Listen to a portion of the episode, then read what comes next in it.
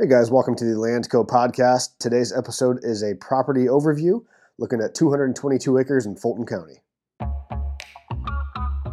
Welcome to the Landco podcast, an analytical behind the scenes look into land investing and land ownership, covering marketing conditions, current inventory, and updates on all relevant land ownership issues here in Illinois, mixed in with some timely hunting and fishing reports. Hey guys, so slight format change again. Sorry, we're kind of changing stuff as we go. We're just kind of we're a little new at this podcast thing, so uh, bear with us as we kind of try to find the right format for this. But um, we used to do um, roundtable discussions on new properties that hit the market. You know, not just ours, but anything in the area. Um, we thought we'd chat about.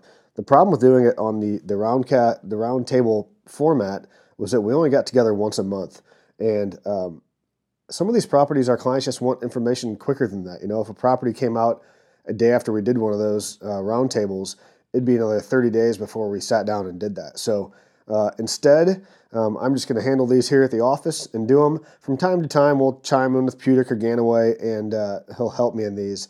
But I want to spit them out a little faster after new properties hit the market, just so I can get the information to our clients uh, a little quicker. So today, we're looking at a new listing in Fulton County. 222 acres. It is uh, kind of north, let's see, northwest of Canton, listed by Don Wagner of the Land Guys. And I think this one came out a few days ago, so um, um, maybe even a little further than that. So not like right on top of this, but it's it's very new. So um, the format of these is going to be pretty plain and simple. I'm going to go through the property, what I think of the property, cover all that. Then I'm going to go through the pricing and valuation and kind of see where we think that is uh, in terms of both buying long term and short term. So, just uh, kind of how we do this, anyways, talking to a client or internally. Just thought we'd do that um, and throw it on a podcast so you guys can see how we do that and provide a little value if you are, in fact, looking for properties or even the one that we're talking about. So let's hop right in. Hop right in. This one is uh, again 220 acres. So this is a this has a bunch of water, which is just super, super rare these days. So um, it just caught my eye like immediately. Well, for a few reasons. One, because of all the water, and two, I own a farm. Um, I don't not very far from here. It's probably a half mile um, from corner to corner. So I own. Uh, so let me tell you where this one is at. It is just. I have all the stuff kind of pulled up on my computer here. Let me zoom out for a little bit. It is uh, just northwest of Canton. So if you're heading north on Canton, um, let's see, you're gonna head head west, kind of by that Casey's General Store, which is Cypress Road. Hang a, uh, which is what my farm is on, Cypress.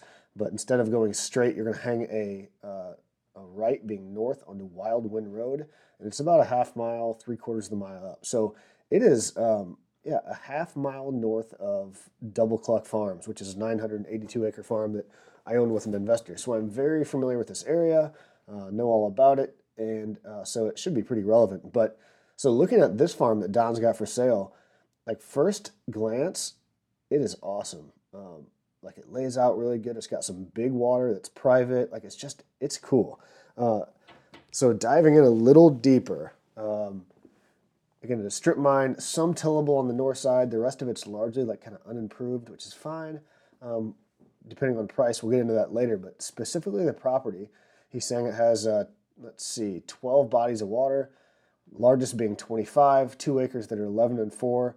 So um, it may have that many bodies of water, but realistically, I'm looking at one, two, yeah, kind of three big, big lakes. So um, all that's correct. The big lake looks kind of wide. It's not one of those super skinny and long legs. It's got a T, so it's got a finger. So it's the lake itself.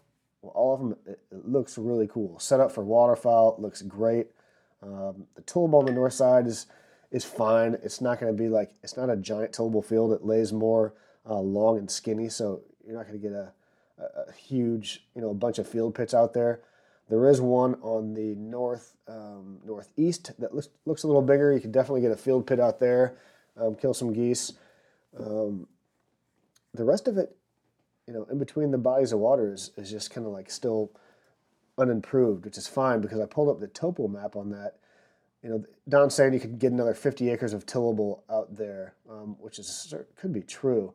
It looks like the middle of that um, is pretty up and down, when I when I look at um, getting additional tillable acres in, the first thing I look at is the topography of it. And you know, you can get anything in a tillable, but at some point it's not worth the return. So when it's super up and down, you just it just never works for us. So we do stuff that has mellow slopes, and it does look like there's a few areas that you could do that.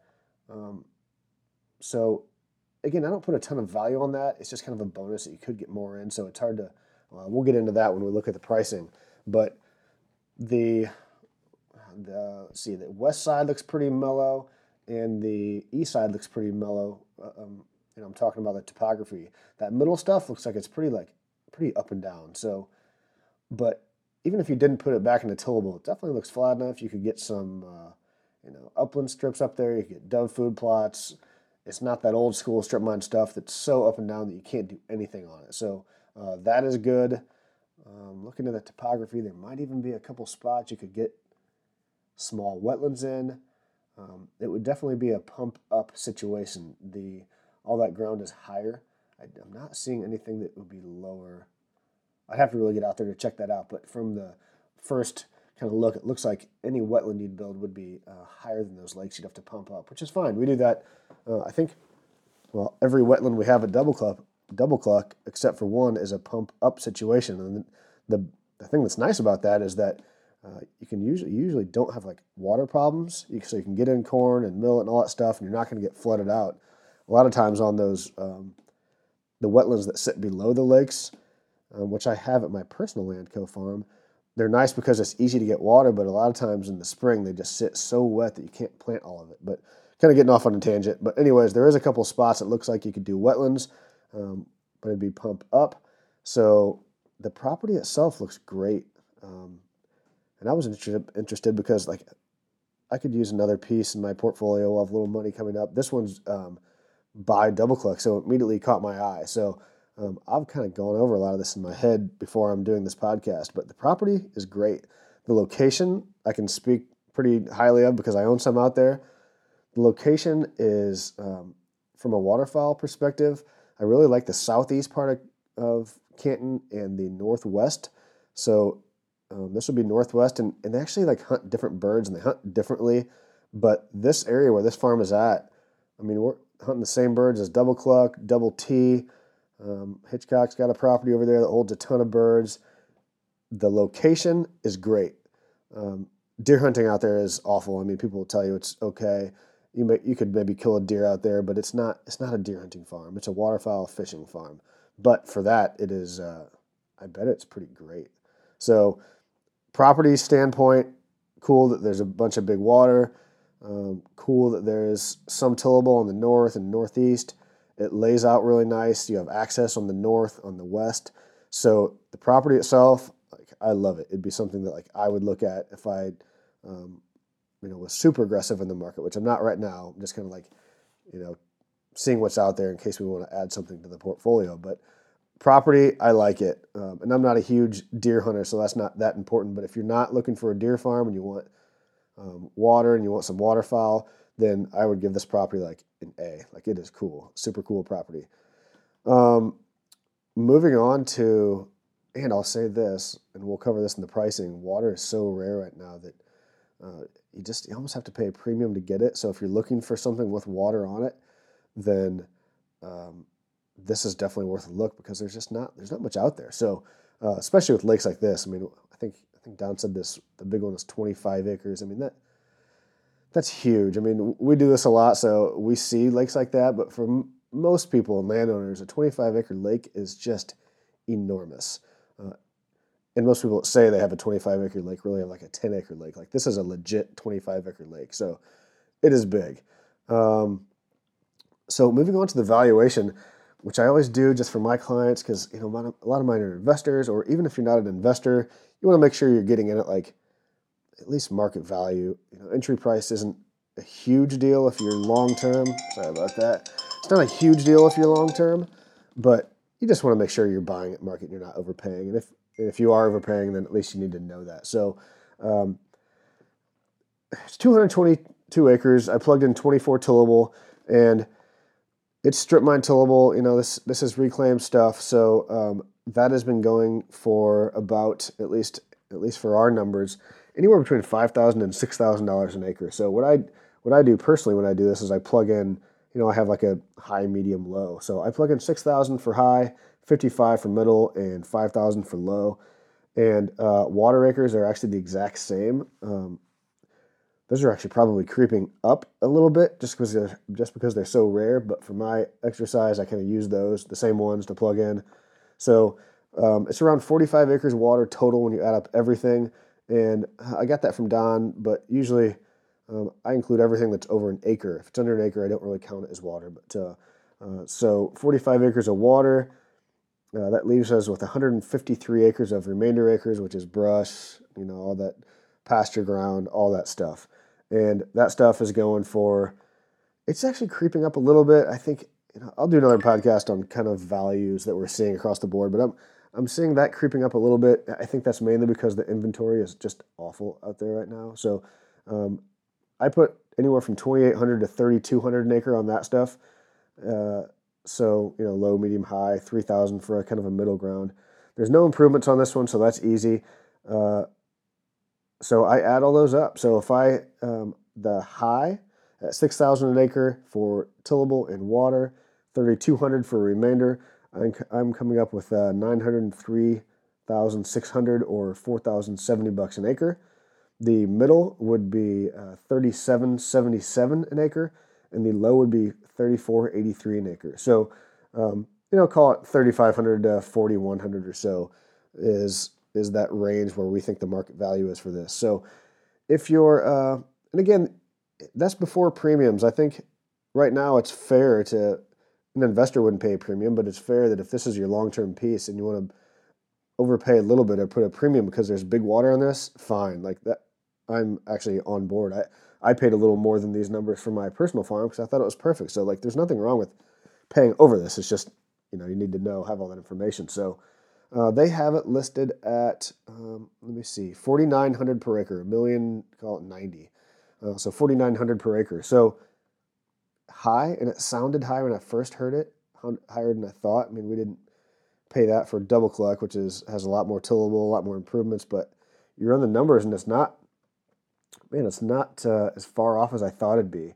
So, you know, if you're a short-term investor, I, would want to be closer to that 34, 3,500.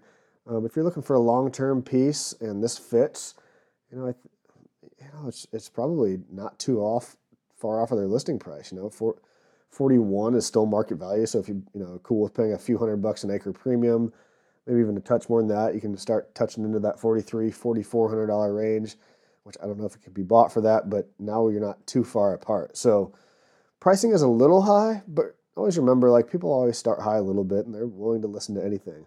Um, so if you like it, uh, the property is cool, price is maybe a touch high. Um, if you actually start you know, if you assume that you can get all those acres in that Don says, let me see if I plug in 50 acres, it creeps up to 4,400.